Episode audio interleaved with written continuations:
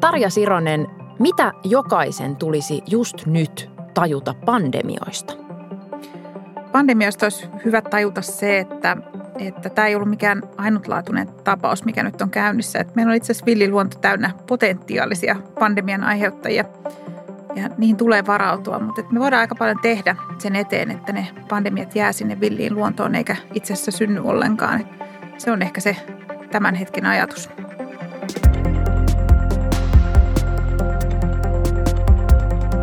Tämä on Utelias mieli podcast, joka puhuu tieteestä tunteella.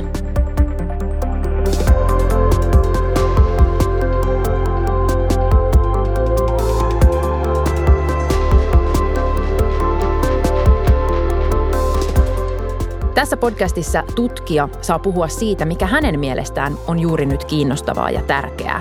Ja vieraana on tänään apulaisprofessori ja virologi Tarja Sironen Helsingin yliopistosta. Tervetuloa. Kiitos. Ja mä oon Reetta Rönkä, tämän podcastin juontaja.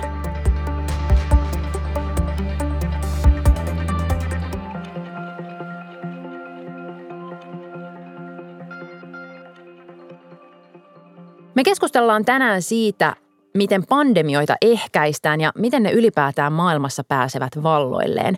Tarja, kun sun nimen naputtaa Googleen, niin tuloksena on pitkä lista uutisjuttuja ja artikkeleita tietenkin koronasta. Sä oot tehnyt viimeisen vajaan parin vuoden ajan aktiivisesti töitä koronaviruksen tutkimuksen parissa. Kyllästyttääkö korona jo vai onko se yhä asia tai aihe tai teema, josta tutkijalle löytyy uutta ja mielenkiintoista? No kyllä ja ei on, on vastaus tähän. Eli täytyy myöntää, että kyllähän se korona alkaa jo kyllästyttää. Mutta tota, ja samaan aikaan on siis kiva, kun on päässyt takaisin kiinni niihin vanhoihin projekteihin. Eli tietenkin meillä, mä oon tutkinut koronaa aikaisemminkin, mutta montaa muutakin tosi mielenkiintoista virusta. Ja ne kaikki projektit jätettiin hyllylle siksi aikaa, kun pelastettiin maailmaa koronalta. Ja, ja tota, on ollut tosi ihana palata niihin projekteihin ja tavallaan ottaa se, mitä me on opittu koronan kanssa, uusia menetelmiä, tehokkaita työskentelytapoja ja ottaa ne ja kaivaa ne vanhat ihanat projektit sieltä esille. Olin, olin muun muassa Keniassa tuossa elokuussa, missä oli, oli jotenkin ihana palata sinne maasta töihin.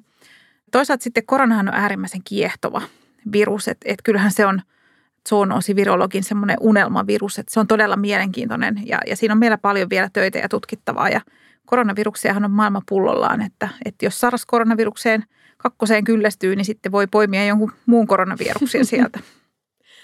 Korona-aikana on jo totuttu heittämään läppää siitä, miten netistä löytyy aika paljon oman elämänsä virologeja. Eli on viitattu ihmisiin, joilla on ehkä vahvat mielipiteet koronasta, jotka sitten esittävät näitä mielipiteitä ikään kuin ne olisivat faktoja, vaikka ehkä varsinaista osaamista ei välttämättä taustalta löydy. Ja muutenkin korona on aiheuttanut tosi vahvoja tunnereaktioita. On siis pelkoa, huolta, ahdistusta, jopa vihaa, polarisaatiota ihmisten välillä. Miltä tänä aikana sinusta, siis ihan niin kuin oikeasta tutkijasta, oikeasta virologista, se oma asiantuntijuus on tuntunut?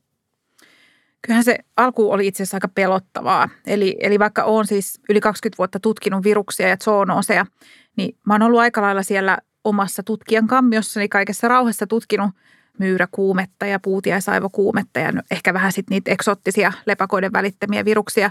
Niin se, että tajus siinä alkuvaiheella, että hetkinen, että mä olen nyt se asiantuntija, että meitä on ihan vain pari Suomessa, jotka tunnetaan koronavirukset, niin täytyy myöntää, se oli aika pelottavaa. Ja varsinkin sitten kun tutkijana yleensä on enemmän niitä semmoisia, että ei me tiedetä tätä. Ja, ja tavallaan sitten niin kuin rohkeasti tulla ja sanoa, että tämä me tiedetään ja tota meidän täytyy miettiä.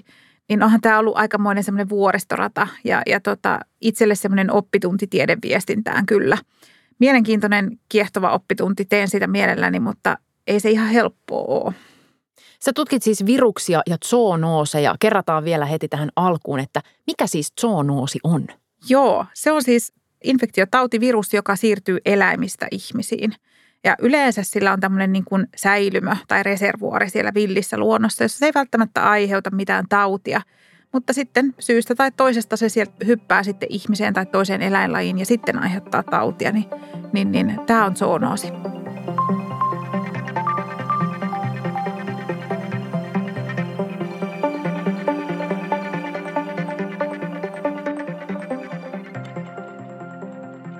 Tässä podcastissa tutkijat saavat valita keskustelun aiheen ja teeman. Studiossa istuu Helsingin yliopiston uhkaavien infektiotautien apulaisprofessori ja virologi Tarja Sironen. Ja sun kanssa me puhutaan tänään siis siitä, miten pandemioita oikein ehkäistään. Nyt me ollaan yhä ihan koronapäissämme, ihan syystäkin, mutta pitäisikö meidän osata jo suunnata katseemme jonnekin muualle? Siis muhiiko seuraava ihmisiä uhkaava pandemia jo jossain? Joo, tämä on tota, en missään nimessä halua pelotella ketään, mutta toki villiluonto on täynnä näitä. Ja jos mä ajattelin omaa työtä, niin, niin tässähän on jo, on jo seurattu uutisia, että, että meillä tutkijoilla katse on jo muuallakin kuin tässä viruksessa. Eli siellähän on, on esimerkiksi lintuinfluenssaa löytynyt Suomesta ja tästä lähimaastosta tarttunut ihmisiinkin. Ja sitähän on pidetty semmoisena, että joku tämmöinen lintuinfluenssa tai joku muu influenssa olisi niin kuin se seuraava pandemia. Ja näin sitä ajateltiin, että siihen varauduttiin, se on se pandemia. No ei ollutkaan, se oli koronavirus. Ja sitten on, on tota, tämmöinen Nipah-niminen virus, sitä oli tapauksia myöskin tuolla Aasiassa. Eli kyllä näitä seurataan koko ajan ja niitä uusia yrittäjiä tuolla kyllä riittää koko ajan. Ja mun mielestä nyt, jos koskaan on aika katsella, mitä me voidaan oppia tästä pandemiasta ja mitä meidän täytyy tehdä, että me ehkäistään se seuraava niin, yrittäjiä uusiksi pandemioiksi riittää jo, mutta tavallaan pystytäänkö me oikeasti ennustamaan jo tässä kohtaa se, että mikä niistä yrittäjistä onnistuu, mistä se tavallaan oikeasti tulee? Tämä on meidän iso tutkimuskysymys, että, että voitaisiko me tehdä tämä, koska viruksia on yksinkertaisesti liikaa. Ja, ja sitten jos otetaan muutkin mikrobit siihen mukaan, niin niitä on yksinkertaisesti aivan liikaa siellä luonnossa. Ja meillä ei ole tällä hetkellä sellaisia työkaluja, että me pystyttäisiin ennustamaan kauhean tarkkaan, että tuosta se seuraava pandemia alkaa. Me tiedetään vaikka, että, että lepakoissa ja jyrsijöissä tai vaikka hyttysissä on tosi paljon erilaisia viruksia. Ja me osataan tutkia, että nämä kaikki virukset sieltä löytyy. Me tehdään sellainen katalogi, että nyt meillä on näitä kymmeniä satoja viruksia. Mutta me ei osata, kun me luetaan sitä genomia, niin me ei osata sanoa, että hei, toi näyttää uhkaavalta. Me ollaan opittu paljon, mutta tämä on ehkä semmoinen hot topic tällä hetkellä mun mielestä virologian tutkimuksessa. Ja tätä me itsekin halutaan tehdä, että, että pystyttäisikö me ennustamaan ja varautumaan tiettyihin viruksiin. Et toki me tiedetään, että se on todennäköisesti sieltä villistä luonnosta, ehkä lepakoista.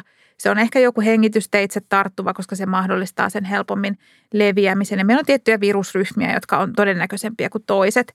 Et, et jonkun verran me osataan sitä niin kuin, tota, katsoa sitä, että kaventaa vaihtoehtoja, että ei nyt ihan kaikki mahdolliset, mutta on siinä tosi paljon meillä vielä töitä.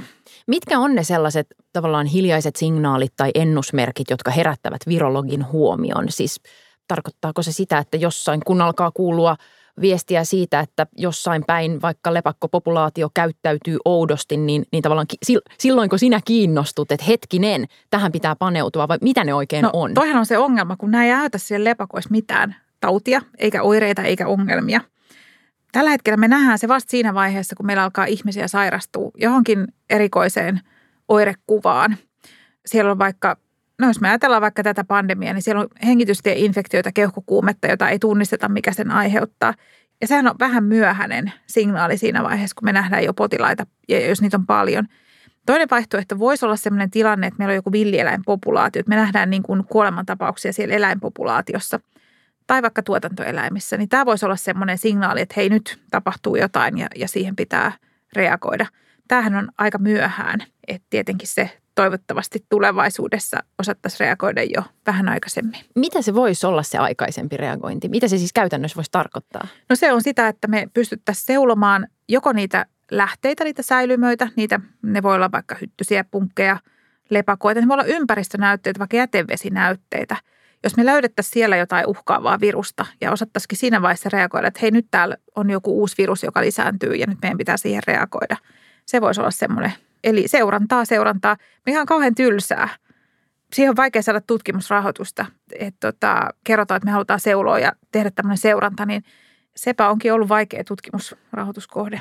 Aiheuttaako tässä pandemioiden niin kuin ennustamisessa tai niiden mahdollisten seuraavien pandemioiden etsimisessä haastetta myös se, että tuskin on koskaan olemassa kahta täysin samanlaista pandemiaa. Siis voisin ajatella, että pandemiat on kuitenkin myös aina jotenkin uniikkeja. Että vaikka nyt niin kuin saataisiin tosi selvästi jäljitetty, että no mistä se korona tuli ja milloin se alkoi ja mitä olisi pitänyt tehdä, niin tavallaan voiko olla niin, että ne opit ei itse asiassa välttämättä auta tai päde täysin seuraavan edessä? No näinhän se valitettavasti on. Että me oltiin, me oltiin äh, joka kerrasta me opitaan lisää, mutta et kyllähän me oltiin, nytkin oltiin varauduttu influenssaviruksen aiheuttamaan pandemiaan tosi hyvin.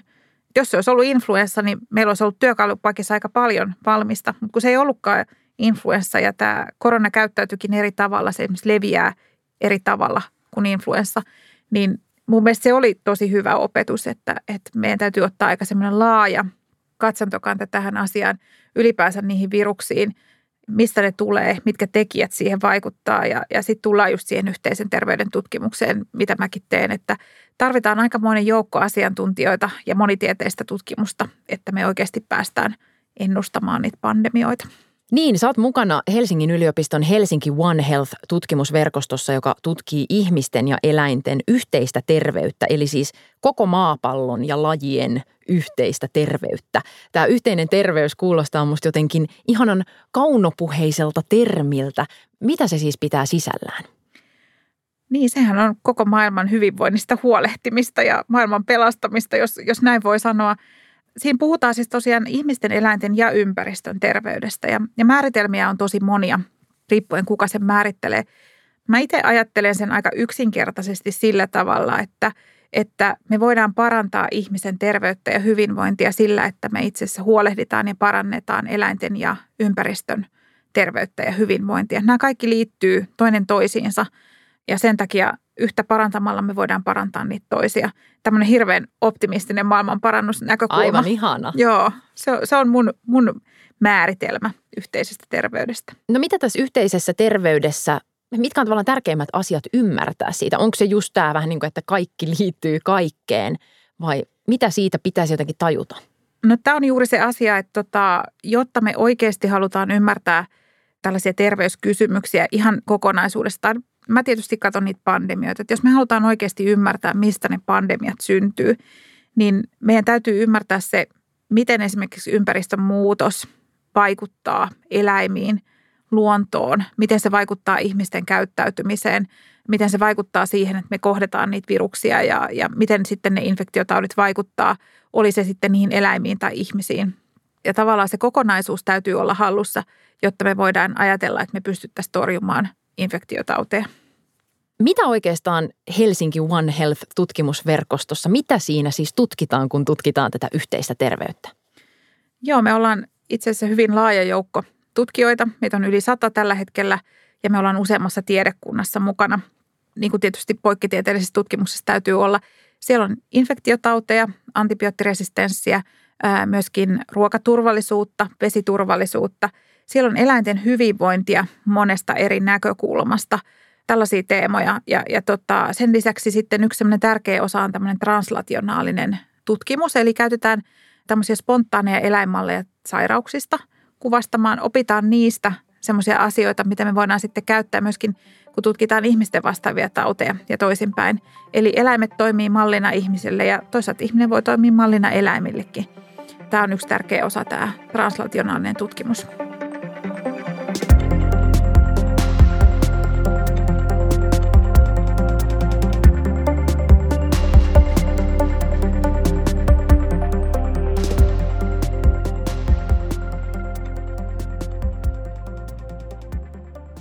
Tarja Sironen, miksi meillä on pandemioita?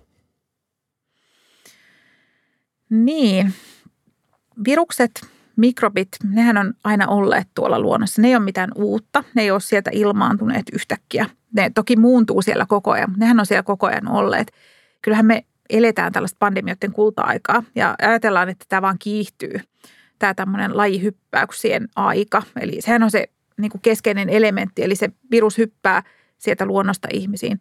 Kolme neljäsosaa uusista infektiotaudeista ja pandemioista on tämmöisiä zoonooseja, eli eläimistä ihmisiin tarttuvia. Niin se on ehkä se kysymys, että mikä muuttui, että me kohdataan ne virukset. No mikä muuttui? Mikä tavallaan aiheutti pandemian kulta-ajan, joka niin kuin tavallaan kulta-aika yleensä on niin kuin hyvä asia. Ja, niin. ja, ja tässä yhteydessä en, en ajattele, että se on niin hyvä asia. Äh, meidän ihmisten määrä ensinnäkin on lisääntynyt siitähän se lähtee. Meitä on paljon, me tarvitaan tilaa, me raivataan itsellemme sitä tilaa ihan itsellemme, mutta myöskin ruoantuotannolle. Ja me mennään sinne villiin luontoon ja kohdataan, kohdataan niitä lähteitä, niitä säilymöitä, oli ne sitten lepakoita, jyrsijöitä, jotain muita lajeja. Ja, ja tota, tämä on aika yksinkertaisesti se lähtökohta. Toinen on sitten se, että me muutetaan ympäristöä, me, me aiheutetaan ilmastonmuutosta. Tämä vaikuttaa monella tavalla. Esimerkiksi sillä tavalla, mä itse tutkin lepakoita Keniassa ja kun me muokataan siellä ympäristöä, me muokataan ilmastoa, niin nämä lepakkolait joutuu muuttamaan. Ne joutuu etsimään uusia elinalueita, paremmin niille sopivia elinalueita – ja tämähän on tavallaan, me, me laitetaan ne lepakot liikkeelle ja mä tutkin esimerkiksi sellaista lajia, joka viihtyy ihmisasumuksissa. Niin sitten ne lähtee liikkeelle ja hakeutuu uusiin ihmisasumuksiin ja, ja kohtaa ihmisiä. Ja tota, tämä on yksi esimerkki siitä, miten me ollaan muutettu maailmaa ja ympäristöä. Ja tota, tässä vaiheessa pitää aina muistaa sanoa, että lepakot on äärimmäisen tärkeä laji meidän ekosysteemissä pölyttäjinä ja tota, hyönteistorjuina ja me ei pärjätä ilman lepakoita. Et niille pitää antaa se tila ja, ja se rauha, minkä ne tarvitsee. Mua kiinnostaa myös tämä, että mitä kaikkia reittejä virus oikein voi kulkea. Siis jos mietitään sitä, että virus jotenkin kuitenkin tulee ja tarttuu sieltä vaikka eläimistä ihmiseen, niin kuinka usein se tartunta oikeasti tapahtuu eläimestä ihmiseen ja kuinka usein vaikka jonkun kontaminoituneen hedelmän kautta? Siis mitä kaikkia mahdollisia jotenkin niin kuin väyliä viruksella on ihmisen luo sieltä luonnosta? Joo, hirveän tärkeä kysymys ja itse asiassa aika keskeinen osa sitä mun tutkimusta myöskin. Me itse asiassa kauhean hyvin tätä tiedetä monen viruksen osalta, miten ne tarttuu. Aika usein ne on suoria kontakteja ja se nyt on helppo ymmärtää, jos tulee lepakko, joka puree tai yrsiä, joka puree tai ylipäänsä kosketellaan, käytetään vaikka ruuaksi näitä villieläimiä. Ja siinä tulee ihan tämmöinen niin kosketuskontakti, mikä on mahdollinen tartuntareitti – Monet näistä on myöskin hengitysteitse tarttuvia. Ehkä semmoinen hyvä esimerkki on sitten joku lepakkoluola, jos sinne mennään ilman maskeja ja hengitellään sitä ilmaa, joka mahdollisesti on täynnä viruksia. Me voidaan saada näitä hengitysteitse. Hyvä esimerkki tästä on suomalainen myyräkuume, joka on metsämyyrästä ihmiseen tarttuva. Niin tähän me hengitellään nimenomaan. Mennään tilaan, jossa on ollut metsämyyriä ja niiden eritteistä ne sinne kuivuu ja sitten pölisee niitä hengitellään. Niin se on tämmöinen epäsuora ympäristön kautta tapahtuva kontakti – Aika usein siellä on myöskin väliisäntä, eli ei se välttämättä sieltä villistä luonnosta suoraan ihmisiin hyppää, vaan siinä on joku vaikka tuotantoeläin yleensä välissä. Tätähän kuumeisesti etsitään koronan osalta, että mikä se on. On puhuttu niistä muurahaiskävyistä ja, ja ties mistä, ja sehän on mysteeri edelleen, että oliko siellä väliisäntä vai ei. Mutta monen tunnetun zoonosin kohdalla näin on, että siellä on joku tämmöinen välietappi. Sitten meillä on vektorivälitteisiä, eli puhutaan näistä hyttysistä ja puutiaisista. Eli sitten se on ihan sen hyttysen tai hyttysen pistoksen punkin pureman kautta voi tarttua.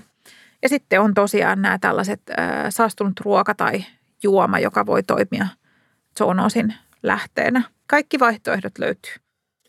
Yksi riskitekijä zoonoosin leviämiselle on ilmeisesti myös lihan tehotuotanto isoilla tiloilla. Miksi ja miten? Ihan yksinkertaisesti sen takia, että siellä on paljon yksilöitä tiheästi. Ja jos sinne pääsee virus tai joku muu mikrobi sinne tuotantoeläintilalle, jos siellä ei ole tämä biosuojaus kunnossa ja se pääsee, niin siinä on vieri vieressä yksilöitä. Virus voi siellä lisääntyä voimakkaasti ja, ja semmoisissa olosuhteissa myöskin sitten viruksethan muuntuu koko ajan. Ne on aika huolettomia siinä, kun ne kopioi itseään ja ne tekee virheitä ja tulee monenlaista varianttia. Ja tuommoisissa olosuhteissa niin huonotkin variantit ja vähän erikoiset variantit pääsee eteenpäin, kun siinä on vieri vieressä niitä yksilöitä, mihin tarttua.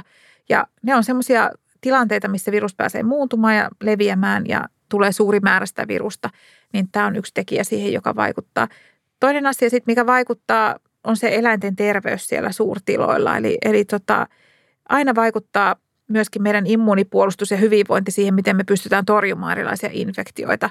Niin jos siinä on ongelmia, että, että ne eläimet ei voi hyvin, niin silloin ne on alttiimpia tartunnoille ja sille, että siellä virus lähtee lisääntymään. Ja siitä lihantuotannosta halusin vielä sanoa sen, että sehän on myös tämmöinen niin kuin ilmastonmuutosta edistävä ja se sitten taas omalla tavallaan niin monia eri reittejä pitkin vaikuttaa esimerkiksi infektiotautien leviämiseen. Eli, eli se ei ole vaan se, että sillä tilalla on paljon eläimiä, vaan sitten se vaikutus ilmastoon ja ympäristöön ja, ja tällaiset tekijät. Niin, eli tavallaan ne ketjut itse asiassa voi olla niin kuin pitkiäkin siinä, että mikä se vaikutus on. Joo, tämä juuri. Me eletään maailmassa, jossa ihmiset kuitenkin niin kuin matkustelee ja liikkuu paikasta toiseen. Onko täysin mahdoton ajatus, että meillä olisi joskus yhteiskunta tai maailma, jossa pandemioita ei vain olisi olemassa ollenkaan tai ainakaan ne ei olisi täällä niin kuin ihmisten keskuudessa? Kyllä se taitaa science fictionia olla, että siihen, siihen päästään, mutta se mihin me uskon, että me voidaan päästä on se, että meillä on työkalupakki tunnistaa niitä tosi paljon tehokkaammin ja reagoida. Onhan tämä aika uskomaton tieteen voitto, että meillä vuosi pandemian alkamisen jälkeen on rokote käytössä. Tämähän on ihan ennennäkemätöntä. Ne on huikean hyviä ne meidän rokotteet.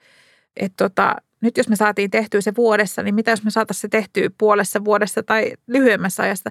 Tai meillä olisi vaikka viruslääkkeitä, jotka olisi tämmöisiä laajakirjoisia, laajasti eri viruksia kohtaan toimivia, joita me voidaan ottaa sieltä työkalupakista käyttöön, kun me huomataan, että hei nyt tuolla on joku uusi virus. Niin sillä tavalla uskon, että semmoisiin laajamittaisia pandemioita me päästään kyllä pysäyttämään nopeammin, kun me otetaan vaan nyt kaikki oppi mukaan, mitä tästä pandemiasta jää.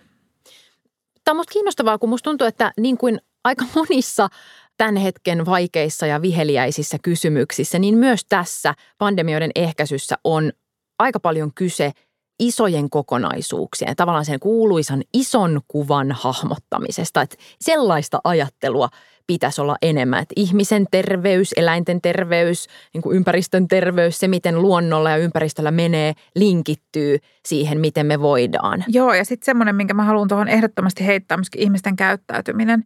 Koska se on semmoinen asia, mikä niin kuin virologina on tässä itse oppinut, että et, et se onkin yllättävän iso osa tätä palapeliä. Se viestintä ja miten me saadaan ihmiset mukaan niin kuin yhdessä torjumaan tätä pandemiaa ja se, että me väsytään – torjunta toimii jossain vaiheessa. Ja, ja sitten kaikki tämä niin kuin, tosiaan tämä disinformaation kanssa toimiminen ja miten me saadaan vakuutettua ne ihmiset siitä, että nämä rokotteet on turvallisia ja hyviä. Ja se onkin valtavan isossa osassa se itse asiassa se ihmisen käyttäytyminen. Ja se on semmoinen niin itsellekin ollut tässä semmoinen uusi oppi, että, että tota, miten tärkeää se on.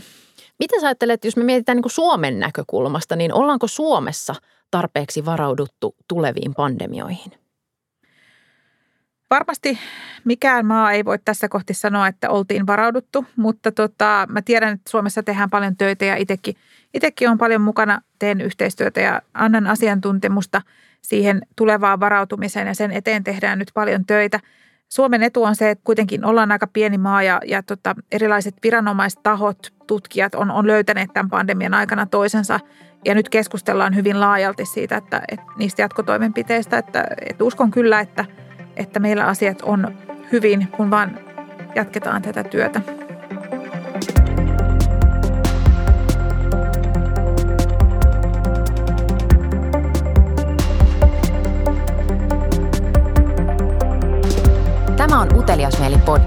Joka puhuu tieteestä tunteella.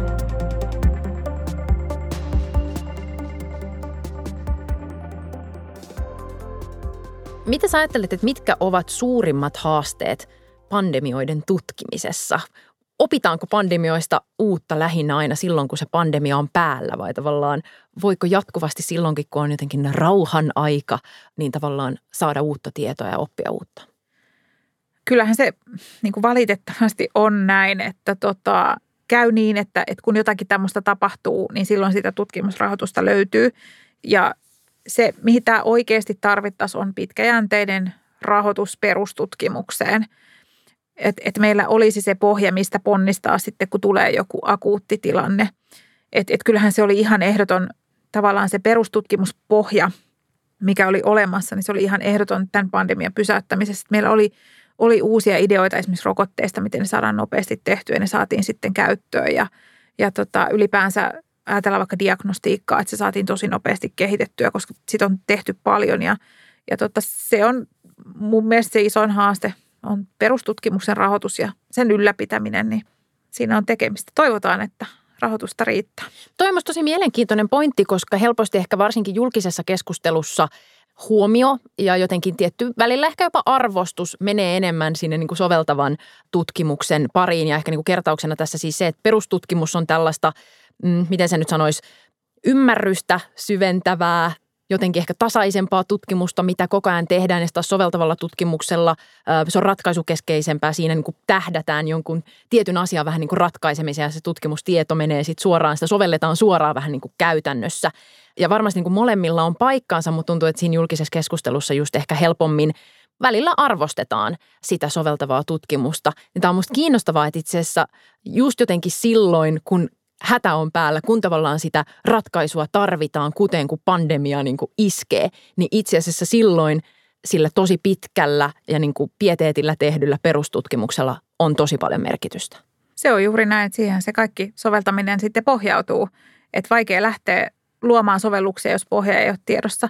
Et nostan ehkä semmoisen esimerkin, ainakin itselle niin kuin tämän pandemian aikana oli tosi mielenkiintoinen, oli tämä aerosolin leviäminen. Ja, ja tota, mä muistan silloin pandemian alussa, kun keskustelin tästä fyysikko-kollegojen kanssa ja, ja he tota, toi tämän esille ja sitten sit mä olin, että ei tämä voi olla ilmalevitteinen, että eihän me voida tehdä mitään, jos tämä on sellainen ja, ja näin on aina, aina ollut. Ja sitten rupesin katsomaan itse asiassa, mitä tästä tiedetään.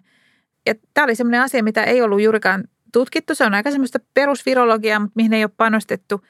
Ja siellä olikin valtavia tietoaukkoja, mitä on, on sitten kyllä paikattu runsaasti. Ja, ja tavallaan meidän käsitys siitä virusten leviämisen mekanismeista, mitä on pisaran leviäminen, mitä on aerosolin leviäminen. Se on ainakin itsellä mennyt ihan täysin uusiksi. Siellä ollaan niin kuin, tavallaan tosi perus biologian ja fysiikan yhdistelmän äärellä ja, ja sitten on ollut tosi kiehtova tehdä. Mutta tota, enpä usko, että olisin siihen suuntaan lähtenyt ilman tätä tilannetta. Mutta tässä joutuu myöskin ravistelemaan välillä niitä, niitä perusajatuksia ja, ja semmoisia pitkäaikaisia uskomuksia itsekin, että näinhän sillä virologian oppikirjoissa luki, mutta tietyltä osin ne piti nyt kirjoittaa sitten uusiksi. Kuten jo totesit, niin kiitos koronan nyt eletään ilmeisesti myös jonkinlaista huippuaikaa, hyvää aikaa virologisessa tutkimuksessa, koska huomio, huomio on ollut tosi vahvasti siinä ja, ja sitä on niin kuin todella paljon tarvittu. Mutta mitä sä Tarja ajattelet, onko tässä kyse jostain aidosta muutoksesta ajattelussa tai arvostuksessa vai pelkäätkö, että tässä on kyse trendistä, joka tavallaan unohtuu sitten, kun korona alkaa olla vähän paremmin taputeltu? Äh tota, mä olisin aika naivi, jos mä uskoisin siihen, että tämä esimerkiksi tämä tutkimusrahoitus säilyy tällä tasolla. Meillä on paljon syytä ajatella, että, että siinä tulee ongelmia.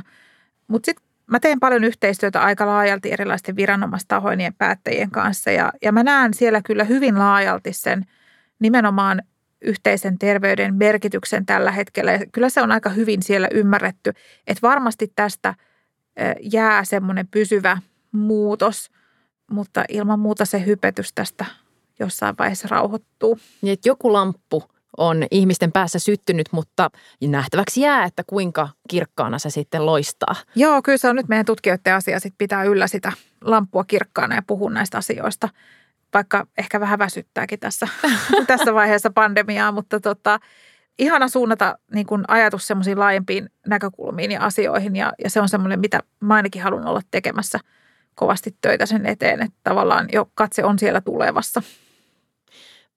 Saattaa olla, että kysyn nyt epäsopivan kysymyksen, mutta kysyn silti. Mikä on sun mielestä kiinnostavin tai kiehtovin pandemia, mitä maailmassa on koskaan ollut? Tota, tässä on varmaan monta näkökulmaa, mutta mä vastaan kyllä, kyllä, että se on Ebola. Sehän toki ei nyt ehkä ollut pandemia sinänsä. Onneksi ei päässyt mutta tämä Länsi-Afrikan Ebola, joka, no puhutaan nyt vaikka epidemiasta kuitenkin, niin tota, suurin määrä tapauksia ikinä. Ebolahan pidettiin tämmöisenä Afrikan paikallisena ongelmana. Että voi olla toki välillä hyvin vakava infektio, aiheuttaa välillä enemmänkin tapauksia, mutta siellä se on.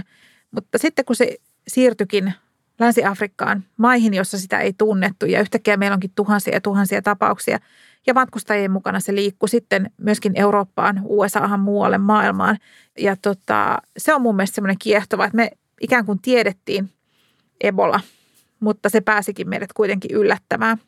Siinäkin sitten tapahtui semmoinen mieletön kehitys, että nyt meillä on Ebola-rokote, jota me voidaan käyttää.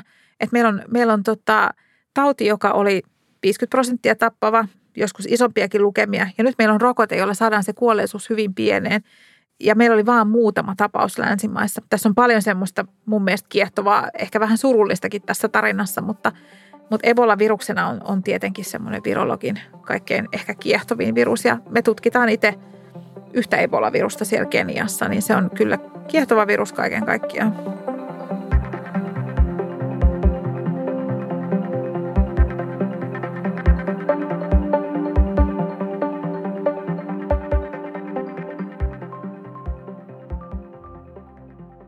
Tarja Sironen, jos virologi laittaisi autonsa puskuriin tai vaikka pyöräilykypärään tämmöisen bumperstickerin eli puskuritarran, niin mitä siinä lukisi?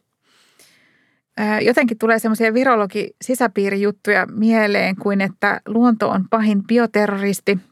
Tai tietenkin siinä voisi lukea biohazardi, tarra, mutta tota, nämä on ehkä aika pelottavia, no ehkä, pelottavia ehkä versioita, niin en ehkä laittaisi tällaista sinne kuitenkaan. Ja ehkä laittaisin sitten kuitenkin aika tylsän tarran, jossa lukee One Health tai yhteinen terveys, että se on kuitenkin se, se mun juttu. Niin se yhteinen terveys olisi musta kyllä ihana sillä lailla, kun kuvailit sitä aikaisemmin, että siinä on tämmöistä tämmöistä jotenkin pidetään kädestä kiinni niin kuin maapallo ja ihminen ja luonto ja eläin Kyllä. ja maailmassa toisistamme huolta ja sitten soi joku, tota, joku tota ihana imellä rakkauslaulu taustalla. Että kyllä, on kyllä näin me virologit pelastamme maailman. Just näin. Kenen elävän tai kuolleen tutkijan kanssa menisit kaljalle, jos voisit mennä ihan kenen tahansa kanssa? Äh, maailmassa on upeita tutkijoita. Mun ehkä tämänhetkinen idoli on Marion Koopmans, joka oli siis yksi näistä tutkijoista, joka lähti WHO-matkassa viime keväänä tuonne Kiinaan selvittelemään tämän viruksen alkuperää. Ja hän on nimenomaan tämmöinen One Health-virologi ja nainen ja vetää isoja tutkimushankkeita, konsortioita EU-ssa. Ja, ja tota, hän on tiukka mimmi ja mä menisin nimenomaan kaljalle hänen kanssaan, ei mihinkään skumppalasille, vaan me mentäisiin kaljalle ja, ja mä kuulisin häneltä mielellään – minkälaista se on ollut raivata se tie sinne ihan huipulle naistutkijana. Meitä kuitenkin, jos mä katon, katon kuitenkin tutkimusmaailmaa, niin siellä on vielä paljon semmoista miesvaltaisuutta, niin, niin Marion on, on mun idoli siellä huipulla ja pyytäisin vähän vinkkejä. Jos saisit Suomen tiedeministeri, niin minkä yhden asian tekisit ensimmäisenä? Korjaisin tutkimuksen perusrahoituksen. Toisin sanoen varmaankin käytännössä perustaisin jonkun työryhmän, joka lähtee selvittämään, Selvitys. miten, miten tämä tehdään. Mutta se on semmoinen tärkeä asia, että, että, tota, perusrahoitus on turvattava ja näinä jotenkin epävarmoina aikoina. Nyt paljon tuon tutkimusrahoituksen kanssa sitä tulee uutinen, että nyt sitä vähennetään ja sitten se palautetaan ja sitten se vähennetään. Ja, ja tämä luo valtavaa epävarmuutta. Ylipäänsä tutkijan ammatti on hyvin epävarma edelleen ja – se, mitä mä toivoisin pääseväni korjaamaan, on juuri se, että, että meillä on tietty tämmöinen urapolku, mutta se helposti katkeaa. Että siellä pitäisi löytää uusia urapolkuja ja keinoja ja varmistaa se rahoitus, niin siihen tota, haluaisin ministerinä puuttua, tehdä jotain sen asian eteen. Tarja Sironen, kiitos kun olit mukana Utelias Mieli podcastissa. Kiitos. Kiva, kun kuuntelit Utelias Mieli podcastia. Löydät sen Spotifysta, Apple Podcasteista ja SoundCloudista.